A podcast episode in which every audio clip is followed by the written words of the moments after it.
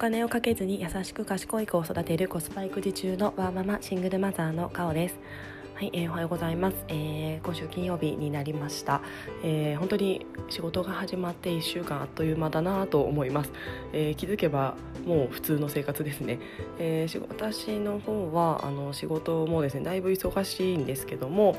えーまあ、以前ポッドキャストでお話ししたあのできる限り早めにの会議を設定するみたいなところを結構意識したらですね結構予定がもろもろ詰まりまして、えー、ただあの仕事がこうどんどん早くあの回ってるなみたいな感覚がすごくあります。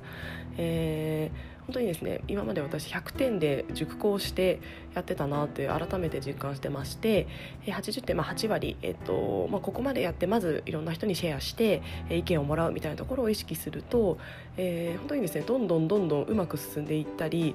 あとはですね誰も私をですね手抜きと言わないというか、まあ、手手は抜いてないんですけどあのやっぱり今までって、えー、100点100%の準備をするためにまあうんまあ、無駄な時間ではないですが、えっと、無理に時間を投資していたんだななんていうのを改めて実感しております。はいえー、で、えー、今日はですね、えー、ちょっと久しぶりに、えー、セブ島の母子留学について、えっと、お話ししたいなと思っています。えー、私実はですねまた今の1月末1月の24からですかね、えっと、本当に弾丸で4日間なんですけどもまたセブ島に旅行に行ってきます。えーまあ、本当にセブにはまってますね。あのえーまあ安く行けるっていうのが一番の理由ではあるんですけども、まあ、国内旅行行くぐらいならちょっと海外の方が安いので行っちゃおうみたいな形であの行ってきます。はいで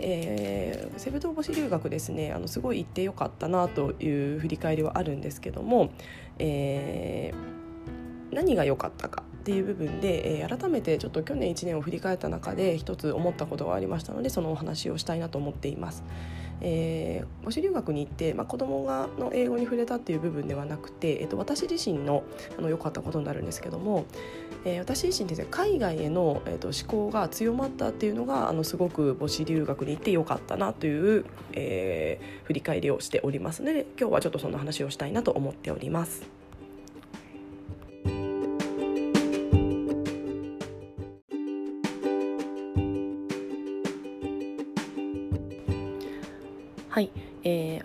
ー、改めて、えーと、私のセブ島の母子留学のお話なんですけども、えー、私はですね、えー、去年の1月に、えー、転職前にですね有給期間に、えーと、2週間ほどセブ島の母子留学に行ってきました。えー、クロスロードさんというですねあの留学会社ですかねで、えー、泊まって、えーと2週間えー、息子は現地の幼稚園に、えーと、通うプランで私は、えー、留学学校語学学校でマンツーマンの英語レッスンをするというようなプランでした。で、えーと、土日は、えーと、セブの島に行って青い海を見てリゾートを楽しみ平日は、えー、セブの街中で、えー、語学が語学のレッスンとまあちょっとスーパー行ったりとかそういった現地の生活っていうのを楽しんだというようなあと2週間になっています。はいえー、でですね、あのちなみに私の英語力なんですけども、えー、私英語全く喋れません、えーまあ、全くというか海外旅行に行ってあのジェスチャーと単語でなんとかなるぐらいにはではあるんですけどももともと英語は大学受験や大学であのまあやらなきゃいけない教科としては学んではいたんですがそんなに好きじゃなくて、えー、すごい話せるかっていうとそうでもないですし、えー、まあ、一応テストあのセンター試験なんかはまあ一応頑張ってそれなりの点は取ったんですけど、えー、ただ喋れないですし、えーと、そんなに英語熱がなかったのであの全然覚えていませんので社会人になってからも、えーともうほぼ忘れてますし忘れてましたで海外旅行も、えーとですね、大学の時は時間があったのであの貧乏旅行ですがいろんな国に行きましたイタリア、えー、タイニューヨーク、えー、あとはグアムえー、フィジーなどなどなどということで、えー、旅行という意味ではいろいろ行ってたんですが、えーと、語学留学みたいなことは、えー、ほぼせずに、えー、来ました。えー、かつですね大、えー、社会人になってからはちょっと激務な会社っていうのもありましてなかなか時間が取れなくて、えー、アジア圏、えー、台湾韓国ぐらいは行ったんですけども、えー、長期で、えーと、どこかあの遠い海外に行くみたいなことはしなかったので,、えーとですね、7年ぶりか8年ぶりに、えーと、海外に行きました。はい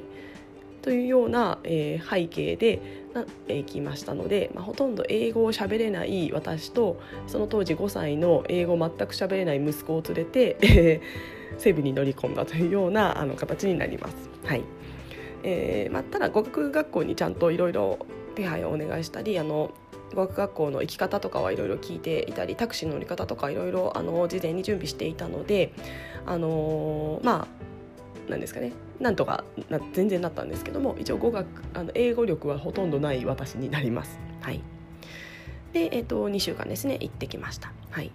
でえーとまあ、以前のポッドキャストでもあのお話ししたので重複になってしまうんですけども、まあ、息子は現地のあの幼稚園に行ってですね英語喋れない中あの放り込まれまして。えー、最初の1週間はですねあの言葉が通じなくて辛いと明日幼稚園行きたくないと言ってまして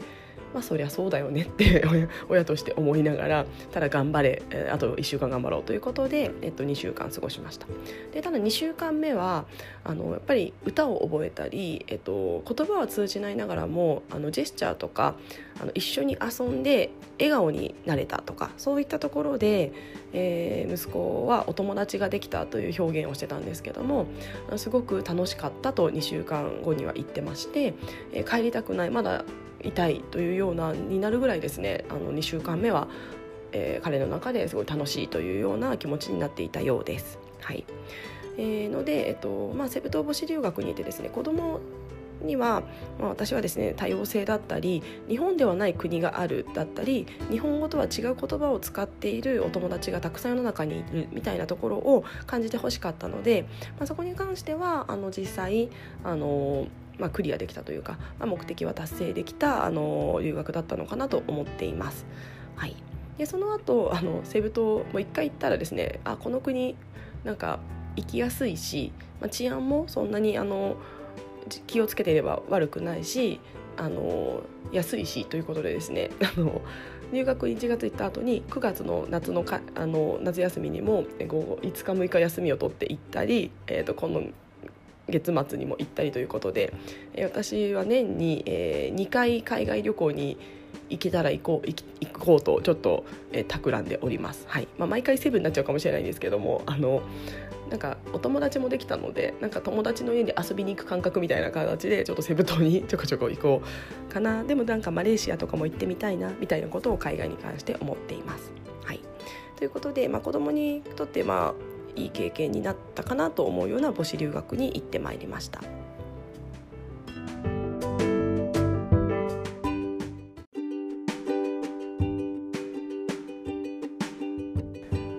はいえー、ではですね母の私はというとですね、えー、2週間あの英語学習めっちりすると、まあ、現地にいる間はですねやっぱりなんだかんだタクシーに乗ったりする時にちょっと前は片言で単語だったものが文章で言えたりとかあのあとは抵抗感なくなるのでスーパーの人になんかちょっと英語で頑張って話しかけるとか、まあ、そういったことができるようになっていたのであの、まあ、英語をこう思い出すみたいな過去頑張って勉強した英語の勉強を思い出しながら言葉にするみたいなことがいろいろできたのであのすごいいい経験だったんですけども、まあ、だからといってですねあの英語力がその2週間では上がりませんもちろんやっぱそこから継続しないとやっぱり英語だって語学の取得って難しいなと思っていまして、えーまあ、その2週間があったから私の英語力は上がってはいないというのは正直現状です。まあ、その後ですねあのオンライン英会話をやって英語力そのまま伸ばそうと思ってたんですけどもやっぱりですね英語のモチベーションがあのなんですかね明確ではないんですよね。あの話せたらいいなとは思ってるんですますし話せた方が今後いいのは分かってるんですけども今今必要ではやっぱりないので、えー、やっぱり優先順位がどうしても下がってしまって継続はしていません。ので英語力でいくと、うん、まあ2週間の留学よりも何らかきちんと,、えーと、ゴール設定をして毎日オンライン英会話でやった方が英語力はつくなと正直思ってます。やっぱりまあ長期でいけばまた違うと思うんですけども短期留学で語学力アップはまあ正直なかなか難しい部分はあるのかなとは思っています。はいえー、ただですね私本当に、えーと、行ってよかったなって思っている部分が、えー、思考海外志向になりました。えーまあ、海外志向というとちょっと大きいんですけども、えー、例えば何かというと、えー、日本このままで大丈夫かなって、え、ちょっと思っています。はいまあ、そんなですねあの過激な発言をしたいわけではないんですけども、え、私行く前までは、え、あんまりですねあの日本に対して危機感を全然持ってなくって、えーまあ、少子高齢化と言われている中で、まあ、そのうちなんとか国が政策なんかしてあのやってくれるでしょ？だったりとかまあ言うてもあの日本ちゃんとした国だから、まあ、大丈夫でしょ？うみたいなことをなんかですね あの思ってました。はい。えー、ただですね、えー、セブに行ってすごい思ったのがやっぱりセブとフィリピンでですね、あのー、話を聞くと人口ピラミッドがすごい綺麗らしいんですね、えー、若者が多い国。っていう形になっていますで実際行ってみて確かにですねおじいちゃんおばあちゃんあんまり見なくてあの若い人がなんかうじゃうじゃもう街中に溢れてるんですね。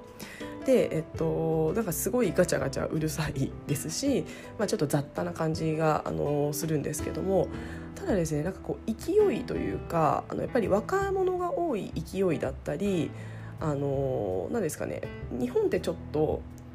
朝の通勤とか見ると悲壮感が若干漂っていると思うんですけども、まあ、国柄かなんか明るい感じがなんと感覚として持ちました。はい、でなんかそれを見ていてあれ？なんか若者多くて労働人口が多いってこういう感覚なんだなと思っていましあのこう体感しました。でこの人たちが労働力を担ってるわけだからなんですかね日本ってその能力が減っててこれからおじいちゃんおばあちゃんを養っていかなきゃいけないってなった時に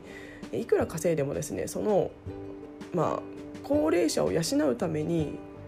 まあ、搾取って言い方はちょっと良くないんですけどもされちゃうんだろうなみたいなことをですねこうなんとなくリアルにこう感じたんですね。なんかそうなった時にあれ？日本大丈夫かな？なんか少子高齢化って本当に重要な問題なんじゃないかなっていうのをこうすごい自分ごと化できました、まあ、実際行って体験して見ないとわからないんだなっていうのをすごくその時に思いました。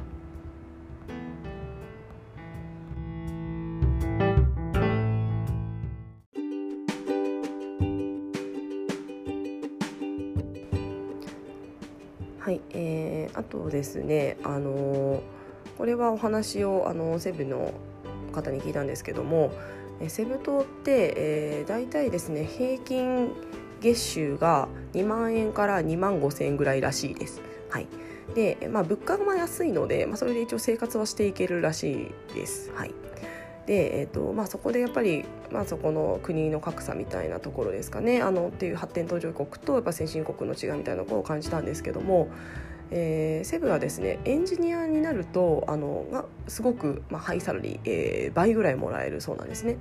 えー、なので結構皆さんエンジニアを目指すそうです。えー、で、えーと、英語を使って使えますし、えーと、エンジニアになるということで、えーと、結構ですねいろんな国からの、あのー、そのエンジニア部隊がセブに作られたりフィリピンに作られたりっていうことが最近増えているそうです。はいで、えーと、それを聞いた時にですね日本でエンジニアになると5万円なんかでは雇えないですし日本人英語そんな喋れる人少ないので英語が喋れるエンジニアっていうものは労働力が安く買えるならそっちにみんな行っちゃうんじゃないかなってなんかふと思いました。もちろんそんな単純な構図ではないのは分かってるんですけどもえそうなると、えー、やっぱりですね日本人のアドバンテージってあるのかなって思ってしまいました。もちろんそのエンジニアっていう中にもいろいろあると思いますし、まあ、その中のスキルっていうのはもしかしたら全然格段に違う可能性もあると思うんですけどもやっぱりですね労働力がまあ5倍とか10倍とか労働力というか賃金ですね変わってしまうとやっぱり安く早く作りたいならセブフィリピンだったりで作った方がいいんじゃないかなってこう単純に思ってしまってでそうなるとですね日本の、えっと、やっぱりデイルメリットってだあるのかなっていうのをこう本当に感覚として持ってしまいました。はいえー、なのでえー、なんか日本を売れるじゃないですけどもそんな感覚今まで持ち合わせてなかったのがこの留学を機に、えー、持っています。はい、であとまあ私自身ですねその語学学校の先生が結構若い人が多かったんですけども、えー、そのうちの一人にですねあのすごい20歳ぐらいの女の子だったんですけどもすごいですねあの上昇志向がある子でしてえー、その先生その子に聞かれたのが「えー、カオはあなたは日本でお給料いくらもらってるの?」みたいなことをストレートに聞かれました。であの日本っていうだけでですねあの高いので、まあ、その子のお給料多分月1万円とか1万5千円とかぐらいなんですけどもあの私のお給料なんて言ったらもうちょっとびっくりされちゃうなと思ってあえてそこは濁したんですけども、まあ、その子は、えー、私は、えっと、稼ぎたいっていう話をしていて、えー、私はあのエアラインのあの CA になりたいでそれはセブの空港とかフィリピン航空じゃなくって、えー、もう世界中を飛び回る CA になりたいからそこで稼私はお金を稼ぐんだみたいな話をしていました。で、えっと、私それ結構衝撃を受けまして、えー、まあそこは文化の違い日本人ってそういったお金の話とかあのそういった上昇志向あまりこうひけらかさないっていうような国民性はあるとは思うんですけども、えー、こういったですね野心を持っている子が、えっとま、もし多いのであれば、まあ、日本ってですね、まあ、やっぱりあんまりそういった人が少なくてこう、まあ、国として安定していたりあのなんですかねえっとそんなに国のためにとかいうような人間性ではないのでこういう野心がある子がしかも労働力たくさんある国の方が勝っていくんじゃないかなみたいなちょっと危機感を覚えました。えー、やっぱりそういったこう上上だったり、えっとまあ、こうなりたいこの生活を手に入れたいからこうなりたいみたいな熱意みたいなものですね、まあ、あの発展途上国だからっていうのもあると思うんですけどもあの昔の日本のようにあのテレ三種の神器が欲しいとかあのマイホームを手に入れてあの庭で犬を飼ってみたいなそういったあの目指すべき姿みたいなのもあってそこに向かっていた時代が日本はもうあったと思うんですけども、えーまあ、フィリピンやセブの人もですねきっとそういった上を目指そうっていう思考があって、えー、そこで努力をしている人がもしかしたら多いのかななんていうのを思った時に、まあ、そのやっぱりモチベーションの違いっていう国のモチベーションの違いっていうものも、えーまあ、今後の発展に関わってくるかもなと思うと日本大丈夫かなっていうのをすごく、えー、その時その子の話を聞いた時に思いました。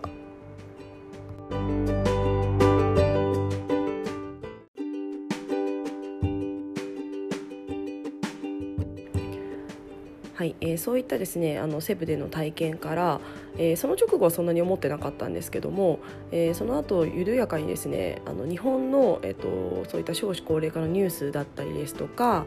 えー、あとはあのなんですかね円の強さとか なんかそういったものにですね意識が向くようになりました。えー、あとですね息子もですねやっぱり私海外の大学にあの、まあ、行かせたいというかあの彼の希望によりますけども海外の大学にちょっと行ってほしいなっていう気持ちがすごく強まりまして、えー、やっぱり日本だけで戦える人材ではなくてあの世界をえー、で戦える、まあ、世界で戦うというか生き抜けるというかそういったあのスキルを持ってもらわないとこれから彼の将来が、えー、まあちょっと明るくない可能性があるんじゃないかなというのをですね、えー、留学に行った後、えー、その1年かけて、えー、思っています。えー、本当にそう思えたのは、えー、やっぱり留学がきっかけでセブンに実際行っていろんな話を聞いたり見て体験したからすごくそう思っていますそれまではですね、えー、日本の大学であのーまあ、彼がどう選ぶか分かんないですけどもあの都立のあの上位校に行ってもらってその後、えー、できれば、えー、東工大とか東京農工大とかに行ってくれないかなっていうあのですね今は何でも言えるので言っちゃいますけどあのまだ6歳なのであの希望は言えるので言っちゃいますけども、まあ、そこら辺行ってほしいななんて思っていたんですが、えー、今はですねあのできれば海外の大学に行ってくれないかな。まあそれは彼が決めることなので私が決めることではありませんが、まあ、そういった目指せるような、えーと、視点を持たせてあげたいなみたいなことを思うようになりました。はいえー、本当に私今までが海外志向自分がなかったので、えー、まさか自こう海外に目を向ける時が来るとはってちょっと自分でもびっくりしてるんですけども、まあ、実際にですね本当にその肌で感じた実際に行って目で見て聞いて肌で感じたという経験が、え、これからのあの息子だったり自分が日本ではなく海外でも生きていけないといけないなという危機感を、え、醸成することができたので、え、そこがですね私本当にあのセブンに行ってよかったなと思う点になります。はいで、えー、さらにじゃあ、まあ、その息子が大学行ってあのくれないかなって海外の大学行ってくれないかなって思うだけではなくて、えー、私自身もですね、あのちょっと投資だったり資産運用の面で、えー、日本だけでやっぱり投資するのはちょっとリスクだなと思ってきまして、え、今年はちょっと海外の、えー、への投資みたいなところもですね、えー、ちょっと自分の資産運用の中で取り入れようと思っていて、まあ、オフショア保険を、えー、と今ちょっとちょうど契約中なんですけども、えー、と契約しようとしていたりですとか、えー、それ以外にも今あの株式国内株式あのいくらか持ってるんですけども、まあ、それを、あのー、まあ、今ある程度ちょっと株価も高いので売却をしてその分の,、えっと、の現金化したものをちょっと海外に投資するみたいなところもちょっと検討しています。ので、えー、やっぱり日本だけではなく海外志向っていうのがついたところが本当に私はこのセブ島の母子留学に行ってよかったなと思っている点になります。はいえー、で共通して言えるのは、えー、やっぱりですね実際に自分で体験する、えー、もう本当に肌で感じるっていうちょっと抽象的な表現になりますけども肌で感じると、えー、やっぱり見聞きしているものとただ単に行かずに情報だけネットや本などで取っているものだけではわからないものを感じるな五感で感じるなっていうのをすごく思いましたので、えー、本当に何にせよ何をするにしても実際にやってみること実際に体験してみることっていうのは、えー、すごくあの大事なんだなっていうのをですね、えー、セブ島を振り返って思っています。